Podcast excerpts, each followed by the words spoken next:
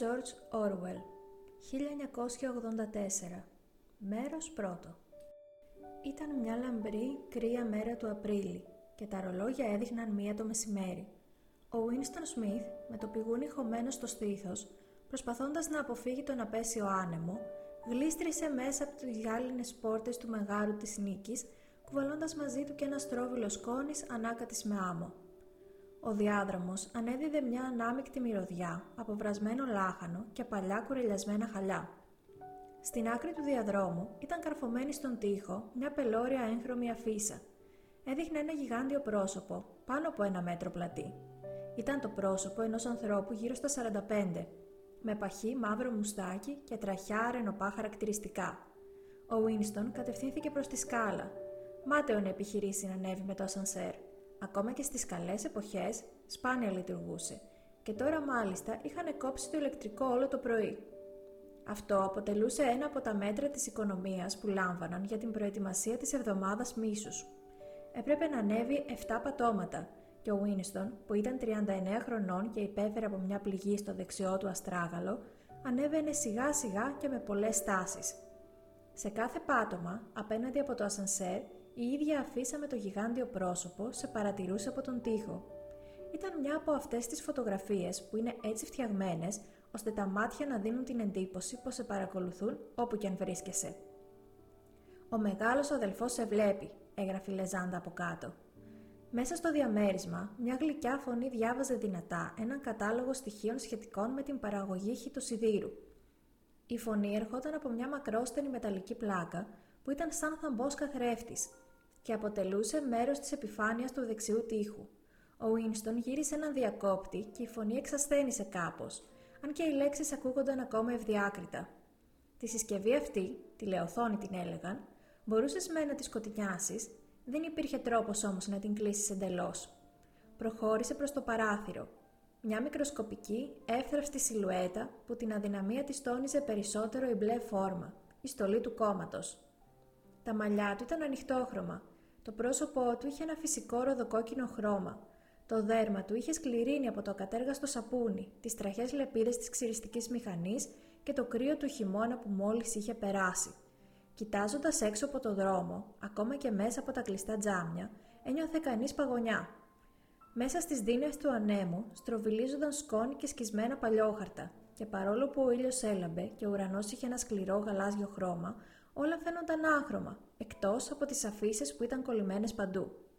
Το πρόσωπο με το μεγάλο μουστάκι δέσποζε στα κεντρικά σημεία κάθε δρόμου. Υπήρχε μια τέτοια αφίσα στην πρόσωψη του απέναντι σπιτιού.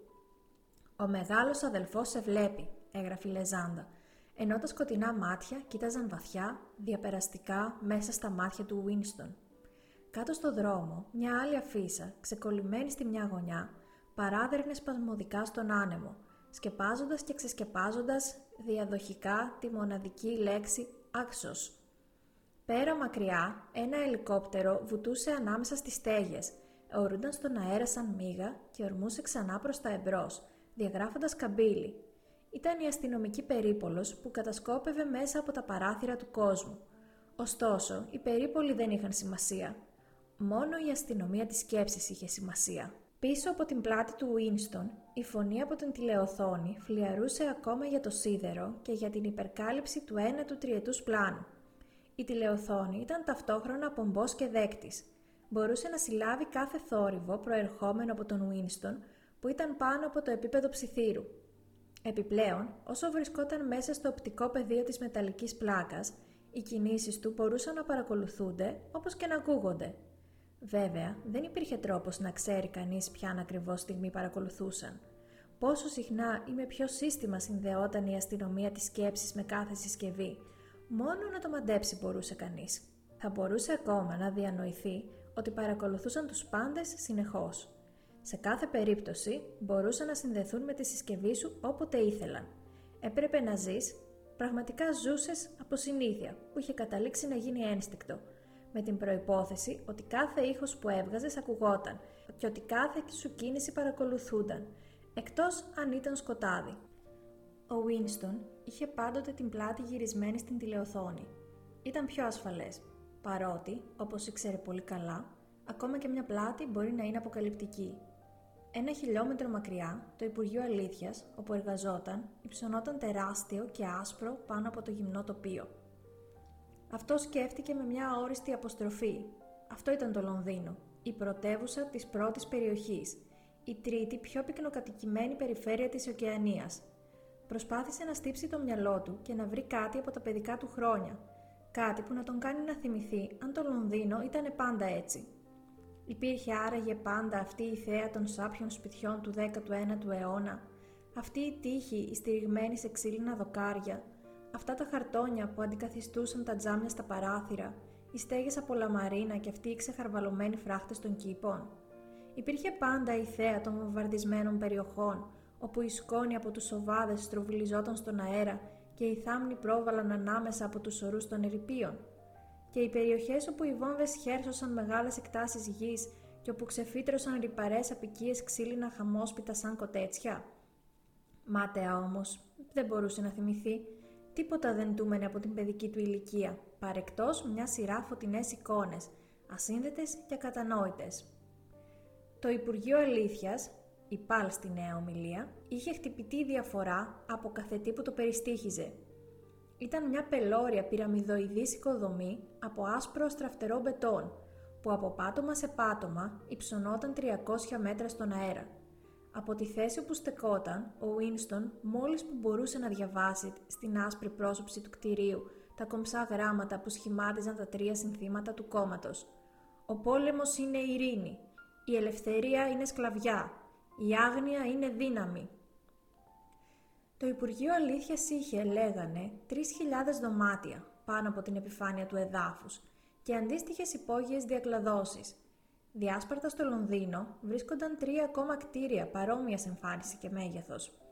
Με τον όγκο τους δέσποζαν τόσο πολύ σε όλη την αρχιτεκτονική της πόλης που αν βρισκόσουν στη στέγη του Μεγάρου της Νίκης μπορούσες να τα δεις και τα τέσσερα ταυτόχρονα. Στέχαζαν τα τέσσερα υπουργεία, στα οποία καταμεριζόταν ολόκληρος ο κυβερνητικός μηχανισμός. Το Υπουργείο Αλήθειας που ασχολούνταν με την ειδησεογραφία, την ψυχαγωγία, την εκπαίδευση και τις καλές τέχνες. Το Υπουργείο Ειρήνης που ήταν αρμόδιο για τον πόλεμο. Το Υπουργείο Αγάπης που μεριμνούσε για την τήρηση της τάξης και το Υπουργείο Αυθονίας που ήταν υπεύθυνο για τις οικονομικές υποθέσεις. Τα ονόματά τους στη νέα ομιλία ήταν η ΠΑΛ, η ΠΥΡ, η ΠΑΓ και η ΠΑΦ. Το Υπουργείο Αγάπης ήταν το πιο τρομακτικό από όλα. Δεν είχε ούτε ένα παράθυρο. Ο Βίνστον δεν είχε μπει ποτέ στο Υπουργείο Αγάπης, ούτε καν το είχε πλησιάσει περισσότερο από μισό χιλιόμετρο. Ήταν ένα μέρος όπου δεν γινόταν να μπει. Εκτός αν εκτελούσες επίσημη υπηρεσία, αλλά και τότε έπρεπε να διασχίσεις ένα δέδαλο από σειρματοπλεγμένα εμπόδια, χαλίβδινες πόρτες και κρυφά πολυβολία. Ακόμα και στους διαδρόμους που οδηγούσαν στα εξωτερικά φράγματα, περιφέρονταν φύλακες με όψη γορίλα, ντυμένοι με μαύρες στολές και οπλισμένοι με ρόπαλα. Ο Βίνστον γύρισε απότομα. Έντισε τα χαρακτηριστικά του με εκείνη την έκφραση της ήρεμης αισιοδοξίας που έπρεπε να έχει όταν ατένιζε την τηλεοθόνη διέσχισε το δωμάτιο για να πάει στη μικροσκοπική κουζίνα. Με το να φύγει από το Υπουργείο εκείνη την ώρα της ημέρας, είχε θυσιάσει το γεύμα του στην καντίνα και ήξερε πολύ καλά ότι δεν υπήρχε ίχνος φαγητού στην κουζίνα, εκτός από ένα ξεροκόμματο μαύρο ψωμί που έπρεπε να φυλάξει για το αυριανό πρόγευμα. Κατέβασε από το ράφι ένα μπουκάλι άχρωμο υγρό με μια σκέτη άσπρη ετικέτα που έγραφε «Τζιν Νίκης». Ανέδιδε μια λιπαρή άσχημη μυρωδιά που έφερνε αναγούλα, κάτι σαν κινέζικο ποτό από ρύζι. Ο Βίνστον γέμισε ένα φλιτζάνι, προετοίμασε τον εαυτό του για το επερχόμενο σοκ και το κατάπιε όπως πίνει κανείς ένα φάρμακο. Στη στιγμή το πρόσωπό του έγινε μπλαβή και δάκρυα έτρεξαν από τα μάτια του. Το ποτό ήταν σαν νητρικό οξύ και επιπλέον, όταν το κατάπινες, είχες την αίσθηση ότι σε χτυπούν κατά κέφαλα με λαστιχένιο κλόμπ. Αμέσως μετά όμως, το κάψιμο στο στομάχι του πέρασε και ο κόσμος άρχισε να μοιάζει πιο ευχάριστος. Πήρε τσιγάρο από ένα τσαλακωμένο πακέτο που έγραφε τσιγάρα νίκης. Απρόσεκτος το κράτησε ανάποδα και έτσι άδειασε όλο τον καπνό στο πάτωμα. Με το επόμενο στάθηκε πιο τυχερός. Ξαναγύρισε στο living room και κάθισε σε ένα μικρό τραπέζι στα αριστερά της τηλεοθόνης. Έβγαλε από το σιρτάρι του τραπεζιού ένα κοντιλοφόρο ένα μελανοδοχείο και ένα χοντρό άγραφο τετράδιο, σχήματο τετάρτου, με σκληρό εξώφυλλο και κόκκινη ράχη. Για κάποιο λόγο, η τηλεοθόνη στο living room ήταν τοποθετημένη ασυνήθιστα. Αντί να είναι όπως ήταν το κανονικό στον ακρινό τοίχο, από όπου θα μπορούσε να επιθεωρεί όλο το δωμάτιο, βρισκόταν στο μακρύτερο τοίχο, απέναντι από το παράθυρο. Στη μια πλευρά του υπήρχε μια μικρή εσοχή όπου καθόταν τώρα ο Winston, η οποία, όταν χτιζόταν το διαμέρισμα, φαίνεται ότι προοριζόταν για ράφια βιβλιοθήκης. Με το να κάθεται σε αυτή την εσοχή και προς τα πίσω, ο Winston κατάφερε να βρίσκεται έξω από το οπτικό πεδίο της τηλεοθόνης. Μπορούσαν βέβαια να τον ακούν, αλλά όσο βρισκόταν σε αυτή τη θέση δεν μπορούσαν να τον δουν. Λίγο αυτή η ασυνήθιστη γεωγραφία του δωματίου, λίγο τούτο το τετράδιο που μόλις είχε βγάλει από το σιρτάρι, του είχαν υποβάλει την ιδέα να κάνει ό,τι ετοιμαζόταν να κάνει τώρα. Ήταν ένα ιδιαίτερο, όμορφο τετράδιο. Τα φύλλα του ήταν από λίγο κρέμ χαρτί, λίγο κυτρινισμένο από το χρόνο. Ένα είδος που δεν κατασκευαζόταν πια, εδώ και 40 χρόνια τουλάχιστον. Ο Winston μπορούσε πάντως να υποθέτει ότι το τετράδιο ήταν πιο παλιό. Το είχε δει πεταμένο στη βιτρίνα ενός άθλιου μικρού παλαιοπολίου σε μια βρωμερή συνοικία. Σε ποια ακριβώς δεν θυμόταν, και αμέσως κυριεύτηκε από την ακατανίκητη επιθυμία να το αποκτήσει. Τα μέλη του κόμματος υποτίθεται ότι δεν έπρεπε να πηγαίνουν σε συνηθισμένα μαγαζιά, να συναλλάσσονται με την ελεύθερη αγορά, το έλεγαν.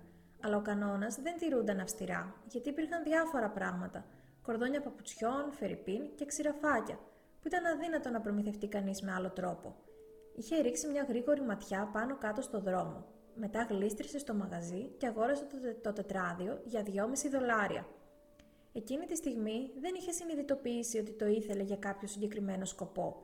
Το πήγε σπίτι του και μέσα στο χαρτοφύλακά του, έχοντας ένα αίσθημα ενοχής. Ακόμα και άγραφο τον εξέθετε σε κίνδυνο. Αυτό που πρόκειτο να κάνει ήταν να αρχίσει να κρατάει ημερολόγιο. Τούτη η πράξη δεν ήταν παράνομη. Τίποτα δεν ήταν παράνομο, αφού δεν υπήρχαν πια νόμοι. Αλλά αν τον ανακάλυπταν, ήταν σίγουρο πως θα τον τιμωρούσαν με θάνατο ή τουλάχιστον με 25 χρόνια καταναγκαστικά έργα. Ο Winston έβαλε μια πένα στον κοντιλοφόρο και την καθάρισε. Η πένα ήταν αρχαϊκό εργαλείο, που σπάνια το χρησιμοποιούσαν πια, ακόμα και για υπογραφές. Την είχε προμηθευτεί κρυφά και με δυσκολία, απλώς και μόνο επειδή είχε το αίσθημα ότι σε αυτό το όμορφο χαρτί άξιζε να γράψεις με αληθινή πένα, αντί να γρατσουνίσει με στυλό. Πραγματικά δεν ήταν συνηθισμένος να γράφει με το χέρι. Εκτός από πολύ σύντομες σημειώσεις, συνήθως υπαγόρευε τα πάντα στο φωνόγραφο, πράγμα που αποκλειόταν φυσικά στην προκειμένη περίπτωση. Βούτυξε την πένα στο μελάνι και για ένα δευτερόλεπτο δίστασε. Μια τρεμούλα συντάραξε τα σωθικά του. Το παν ήταν να αρχίσει να γράφει στο χαρτί. Με μικρά αδέξια γράμματα έγραψε 4 Απριλίου 1984. Έγειρε πίσω. Τον κυρίευσε μια αίσθηση απόλυτης αδυναμίας. Καταρχήν, δεν ήταν καθόλου βέβαιος ότι αυτός ο χρόνος ήταν το 1984.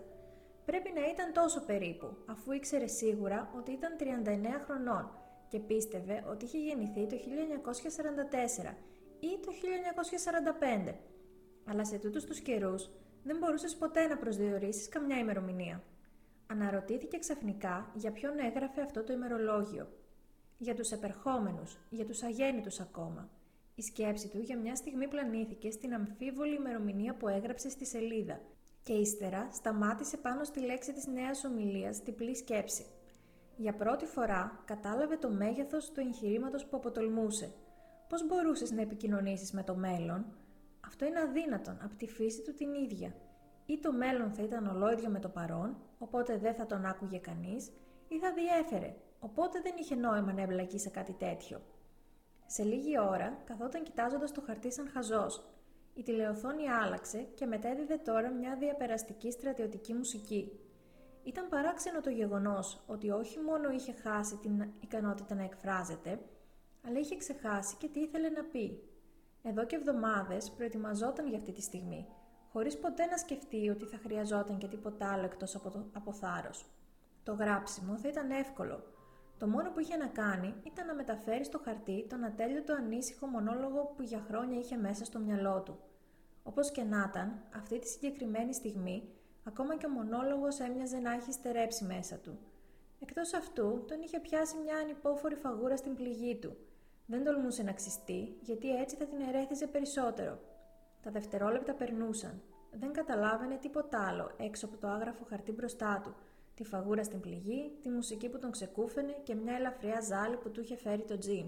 Ξαφνικά άρχισε να γράφει μέσα σε πανικό, χωρίς να καταλαβαίνει πλήρως τι έγραφε. Τα μικρά αλλά παιδικά γράμματά του ξετυλίγονταν πέρα δόθε στη σελίδα, παραλείποντας στην αρχή τα κεφαλαία γράμματα και στο τέλος ακόμα και τις τελείες. 4 Απριλίου 1984. Χθες βράδυ στο σινεμά. Όλο πολεμικά έργα. Ένα πολύ καλό. Έδειχνε ένα πλοίο γεμάτο πρόσφυγες που βομβαρδιζόταν κάπου στη Μεσόγειο.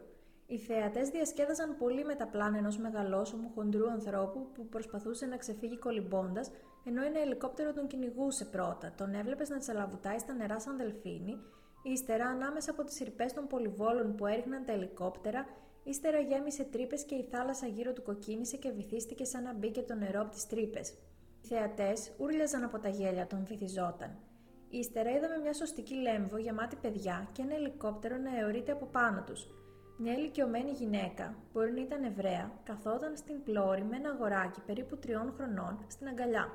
Το αγοράκι στρίγκλιζε από φόβο και έκρυβε το κεφαλάκι του στο στήθος της, σαν να προσπαθούσε να φωλιάσει μέσα της, και η γυναίκα έβαζε τα πράτσα της γύρω του και του παρηγορούσε, ενώ και η ίδια είχε μελανιάσει από το φόβο.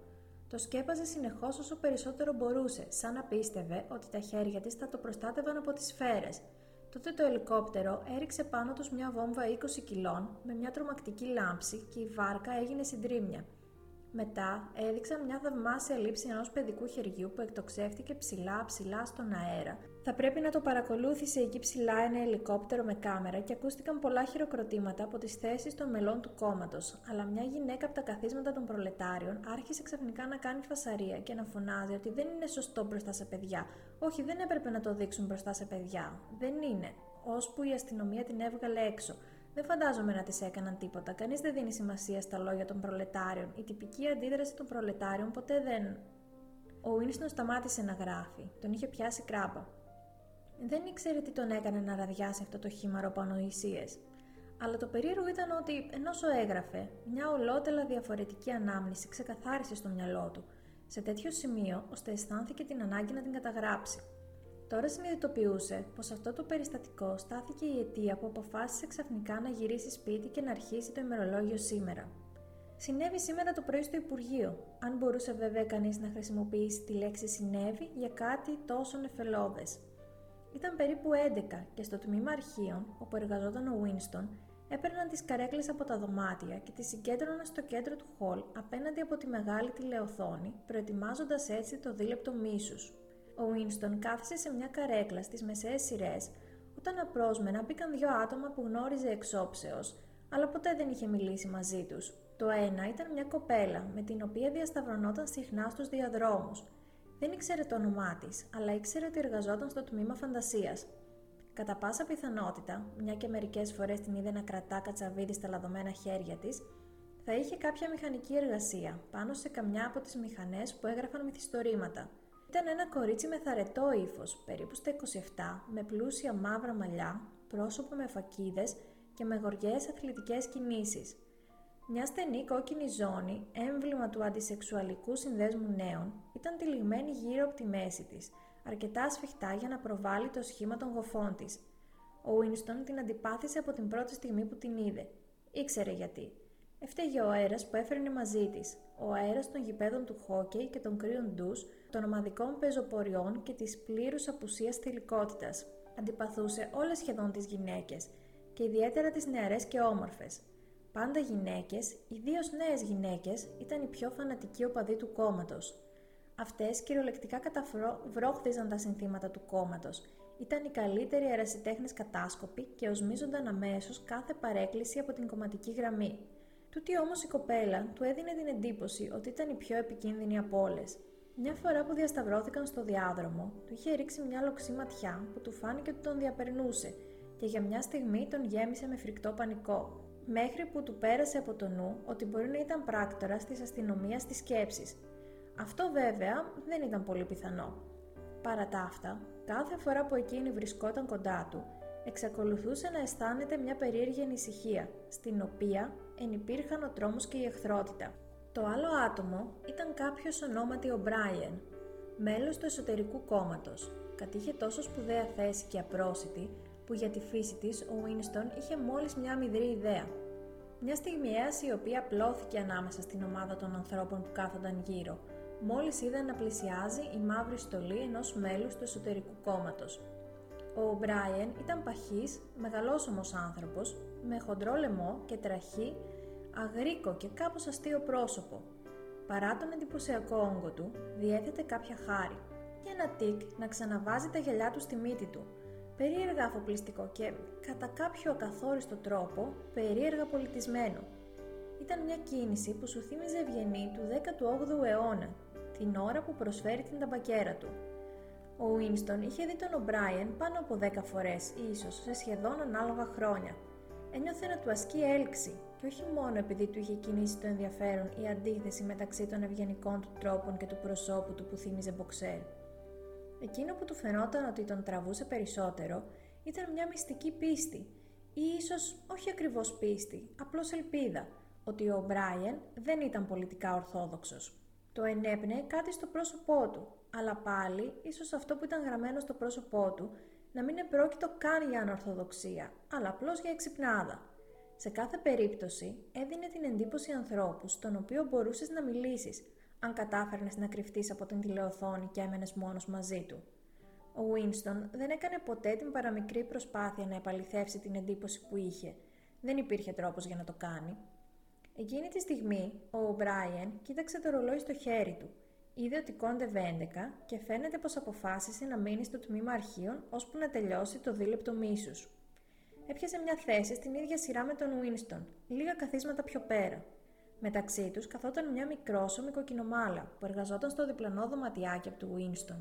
Η κοπέλα με τα μαύρα μαλλιά καθόταν ακριβώς πίσω τους. Την επόμενη στιγμή αντίδειχησε από την τηλεοθόνη μια φρικιαστική, συριστική φωνή, σαν από κάποια τερατώδη μηχανή που είχε μείνει αλάδοτη και έτριζε απέσια. Ήταν ένας ήχος που σου τρυπούσε το μυαλό και σε έκανε να ανατριχιάζει σύγκορμος. Το μίσος είχε αρχίσει. Όπως συνήθως, παρουσιάστηκε στην οθόνη το πρόσωπο του Εμμανουήλ Γκολτστάιν, του εχθρού του λαού. Σκόρπια σφυρίγματα αποδοκιμασίας ακούστηκαν από το ακροατήριο. Η μικρόσωμη κοκκινομάλα γυναικούλα άφησε μια στριγλιά φόβου ανάμεικτου με αηδία. Ο Γκολτστάιν ήταν αποστάτης, ο παραβάτης που κάποτε, πριν από πολύ καιρό, κανείς δεν θυμόταν με ακρίβεια πόσο, υπήρξε μια από τις εξέχουσες φυσιογνωμίες του κόμματος, σχεδόν στο επίπεδο του μεγάλου αδελφού, και μετά αναμίχθηκε σε αντεπαναστατικές ενέργειες, καταδικάστηκε και σε θάνατο και κατά μυστηριώδη τρόπο δραπέτευσε και εξαφανίστηκε. Τα προγράμματα του δίλεπτου μίσους άλλαζαν από μέρα σε μέρα, αλλά δεν υπήρχε κανένα που να μην είχε τον Goldstein σαν κύριο πρόσωπο. Ήταν ο μεγαλύτερος προδότης, ο πρώτος που κυλίδωνε την αγνότητα του κόμματος. Όλα τα κατοπινά εγκλήματα εναντίον του κόμματος, όλες οι προδοσίες, τα σαμποτάζ, οι αιρέσεις, οι αποσκυρτήσεις προέρχονταν κατευθείαν από τις διδασκαλίες του. Εκεί ή κάπου αλλού ζούσε ακόμα και προετοίμαζε μυστικά τις συνωμοσίες του. Ίσως κάπου στο εξωτερικό, υπό την προστασία ξένων χρηματοδοτών ή ακόμα, όπως κατά καιρούς έλεγαν οι φήμες, σε κάποιο μέρος στην ίδια την ωκεανία. Του Winston του κόπηκε η ανάσα. Δεν κατάφερε ποτέ να αντικρίσει το πρόσωπο του Goldstein χωρίς να νιώσει ανάμεικτα οδυνηρά αισθήματα. Ήταν ένα λεπτό εβραϊκό πρόσωπο πλαισιωμένο με ένα πλούσιο φωτοστέφανο όπου εθέρει άσπρα μαλλιά και ένα λεπτό τραγίσιο γενάκι. Μια έξυπνη φυσιογνωμία που είχε παρόλα αυτά κάτι έμφυτα αξιοκαταφρόνητο, με μια έκφραση ξεμοραμένου γέρου στη μακριά λεπτή μύτη του, που στην άκρη της στηρίζονταν ένα ζευγάρι γυαλιά. Το πρόσωπό του είχε κάτι προβατήσιο και η φωνή του ακόμα σαν να θύμιζε βέλασμα, ο Γκόλσταϊν εξαπέλυσε τη συνηθισμένη φαρμακερή επίθεσή του εναντίον του κόμματος. Μια επίθεση που την υπερβολή και την κακιαντρέχειά της ακόμα και ένα παιδί θα μπορούσε να διακρίνει. Παράλληλα όμως αρκετά εύλογη, ώστε να προξενεί ένα αίσθημα φόβου ότι θα μπορούσε να επηρεάσει και να παρασύρει ανθρώπους κατώτερου διανοητικού επίπεδου. Έβριζε τον μεγάλο αδερφό, κατήγγειλε τη δικτατορία του κόμματος, απαιτούσε την άμεση σύναψη ειρήνης με την Ευρασία, Υπερασπιζόταν την ελευθερία του λόγου, την ελευθεροτυπία, την ελευθερία του συνέρχεστε, την ελευθερία της σκέψης. Κράβγαζε ιστερικά ότι η Επανάσταση προδόθηκε Και όλα αυτά με μια ομιλία ταχύτατη, πολύφθονγη, παροδία του συνηθισμένου ύφος των ρητόρων του κόμματος, που ακόμα περιείχε λέξεις της νέας ομιλίας. Μάλιστα, πολύ περισσότερες λέξεις της νέας ομιλίας από όσες θα χρησιμοποιούσε στην πραγματική ζωή ένα μέλος του κόμματος. Και όλο αυτό το διάστημα, για να μην μείνει περιθώριο αμφιβολίας ως προς την πραγματικότητα που υπήρχε στις αερολογίες του Goldstein, πίσω από το κεφάλι του στην οθόνη περνούσαν ατέλειωτες φάλαγγες του Ευρασιατικού στρατού, η μια σειρά μετά την άλλη, ρωμαλαίοι άντρες με ανέκφραστα ασιατικά πρόσωπα που εξαφανίζονταν για να δώσουν τη θέση τους σε άλλους, ακριβώς όμοιους. Η φωνή του Goldstein είχε σαν υπόκρουση το μονότονο ρυθμικό θόρυβο που έκαναν οι μπότες των στρατιωτών. Προτού περάσουν 30 δευτερόλεπτα μίσους, το μισό κρεωτήριο ξέσπασε σε έξαλε κραυγές λύσας. Ήταν πάρα πολύ για αυτούς να βλέπουν το αυτάρεσκο προβατήσιο πρόσωπο μαζί με την τρομακτική δύναμη του ευρασιατικού στρατού. Εξάλλου, η θέα, ή έστω και η σκέψη μόνο του Goldstein, προκαλούσε αυτόματα φόβο και οργή. Ήταν αντικείμενο μίσους πολύ πιο σταθερό και από την Ευρασία ή την Ανατολασία, αφού συνήθως όταν η Οκεανία ήταν σε εμπόλεμη κατάσταση με τη μία, βρισκόταν σε ειρηνικές σχέσεις με την άλλη. Αλλά το περίεργο ήταν ότι παρόλο που ο Goldstein ήταν μισητό πρόσωπο και τον περιφρονούσαν οι πάντες, παρόλο που κάθε μέρα και χίλιες φορές την ημέρα στις εξέδρες, στην τηλεοθόνη, στις εφημερίδες, στα βιβλία, οι θεωρίες του διαψεύδονταν, καταρρύπτονταν, γελιοποιούνταν και η αξιοθρύνητη λυθιότητά τους εκτίθονταν στα μάτια όλων, παρόλα αυτά λοιπόν η επιρροή του θα ρίσκε δεν μειωνόταν ποτέ. Πάντα υπήρχαν καινούργια θύματα, έτοιμα να παραπλανηθούν από αυτόν. Δεν περνούσε μέρα που η αστυνομία της σκέψης να μην ανακαλύψει κατασκόπους και σαμποτέρ που ενεργούσαν σύμφωνα με τις οδηγίες του. Ήταν ο αρχηγός ενός τεράστιου σκοτεινού στρατού, ενός μυστικού δικτύου συνωμοτών που είχαν σκοπό την ανατροπή της κυβέρνησης. Υποτίθεται πως το όνομα αυτού του στρατού ήταν αδελφό τη. Ψιθυρίζονταν ακόμα ιστορίες για ένα τρομερό βιβλίο, μια σύνοψη όλων των αιρέσεων που είχε γράψει ο Goldstein και κυκλοφορούσε κρυφά εδώ και εκεί. Το βιβλίο δεν είχε τίτλο. Ο κόσμος, όταν το ανέφερε ποτέ, το ονόμαζε απλώς το βιβλίο. Όλα αυτά όμως κυκλοφορούσαν μόνο σαν αόριστες φήμες. Ούτε η αδελφό τη, ούτε το βιβλίο ήταν θέματα που θα ανέφερε ποτέ ένα κανονικό μέλος του κόμματος, αν μπορούσε να το αποφύγει. Το δεύτερο λεπτό, το μίσος εξελίχθηκε σε παραλήρημα. Το ακραωτήριο αναπηδούσε πάνω στις καρέκλες και ούρλιαζε όσο πιο δυνατά μπορούσε, προσπαθώντας να πνίξει το βέλασμα που σε τρέλαινε από την τηλεοθόνη. Η μικροκαμωμένη κοκκινομάλα, αναψοκοκκινισμένη, ανοιγόκλεινε το στόμα της σαν ψάρι έξω από το νερό. Ακόμα και το παχύ πρόσωπο του Ομπράιεν είχε γίνει κατακόκκινο. Καθόταν στιτό στην καρέκλα του και το δυνατό του στήθος φούσκωνε και τρανταζόταν, σαν να αντιστεκόταν σε κάποιο δυνατό κύμα. Η μελαχρινή κοπέλα πίσω από τον Ουίνστον άρχισε να ξεφωνίζει «Γουρούνι, γουρούνι, γουρούνι» και ξαφνικά άρπαξε ένα βαρύ λεξικό της νέας ομιλίας και το εξφενδόνησε πάνω στην τηλεοθόνη. Το λεξικό χτύπησε στη μύτη του Goldstein και αναπήδησε. Η φωνή συνεχίστηκε αδυσόπιτη. Σε μια στιγμή διάβγειας, ο Winston είδε τον εαυτό του να φωνάζει και αυτός μαζί με τους άλλους και να κλωτσάει βία με το τακούνι του τα πόδια της καρέκλας. Το φοβερό με το δίλεπτο μίσους δεν ήταν ότι ήσουν υποχρεωμένος να συμμετέχεις, αλλά αντίθετα ότι δεν μπορούσες να αποφύγεις τη συμμετοχή. Κατά τη διάρκεια των 30 δευτερολέπτων δεν χρειαζόταν καμία προσποίηση μια αποτρόπαιη έκσταση φόβου και εκδίκησης, μια φωνική μανία, μια διάθεση να βασανίσεις, να χτυπήσεις, να σπάσεις κεφάλια με ένα σφυρί, φαινόταν να διαπερνά σαν ηλεκτρικό ρεύμα το ακροατήριο και να το μεταμορφώνει παρά τη θέλησή του σε παράφρονες που μόρφαζαν και ούρλιαζαν. Η λύσα όμως που ένιωθες ήταν ένα αίσθημα αφηρημένο, χωρίς συγκεκριμένο στόχο, που μπορούσε να στραφεί από το ένα αντικείμενο στο άλλο, σαν τη φλόγα σε λάμπα θιέλης. Έτσι, κάποια στιγμή το μίσος του Winston δεν στρεφόταν καθόλου εναντίον του Goldstein, αλλά αντίθετα εναντίον του μεγάλου αδελφού, του κόμματος και της αστυνομίας της σκέψης. Κάτι τέτοιες στιγμές η ψυχή του ήταν με το μέρος αυτού του μοναχικού αιρετικού στην οθόνη, που τόσο χλέβαζαν, που ήταν ο μοναδικός φρουρός της αλήθειας και της λογικής, σε έναν κόσμο φτιαγμένο από ψέματα. Κι όμως, την άλλη ακριβώς στιγμή, έπαιρνε στο μέρος των ανθρώπων που ήταν γύρω του, και όλα όσα έλεγαν εναντίον του Γκόλντστάιν σου φαίνονταν αλήθεια. Αυτές τις στιγμές η κρυφή απέχθειά του για τον μεγάλο αδελφό μεταβαλλόταν σε λατρεία. Ο μεγάλος αδελφός του φαινόταν ο ακαταμάχητος, ατρόμητος προστάτης που ορθωνόταν σαν βράχος ενάντια στις ασιατικές ορδές, ενώ ο Goldstein, παρά την απομόνωσή του, την αδυναμία του και την αμφιβολία που πλανιόταν για την ίδια του την ύπαρξη, έμοιαζε ένας τρομερός λαοπλάνος ικανός να καταστρέψει τον πολιτισμό με μόνο τη δύναμη της φωνής του. Μπορούσε κανείς ακόμα να κατευθύνει το μίσος του όπου ήθελε ο ίδιος. Ξάφνου, με μια βίαιη προσπάθεια, ανάλογη με εκείνη που κάνει κάποιος για να ξυπνήσει από τον εφιάλτη, ο Ίνστον μπόρεσε να μεταφέρει το μίσος του από το πρόσωπο του της οθόνης στη μελαχρινή κοπέλα πίσω του. Γοριές, όμορφες παρεστήσεις έλαμψαν μέσα στο μυαλό του. Τη μαστίγωνε μέχρι θανάτου. Την έδαινε γυμνή σε ένα στήλο και τη σημάδευε με βέλη σαν τον Άγιο Σεβαστιανό. Τη βίαζε και στην κορύφωση της Ιδονής της έκοβε το λαρίγκι. Τώρα καταλάβαινε καλύτερα από πριν για ποιο λόγο τη μισούσε. Τη μισούσε γιατί ήταν νέα, όμορφη και ανέραστη. Γιατί ήθελε να κοιμηθεί μαζί της και αυτό δεν θα γινόταν ποτέ.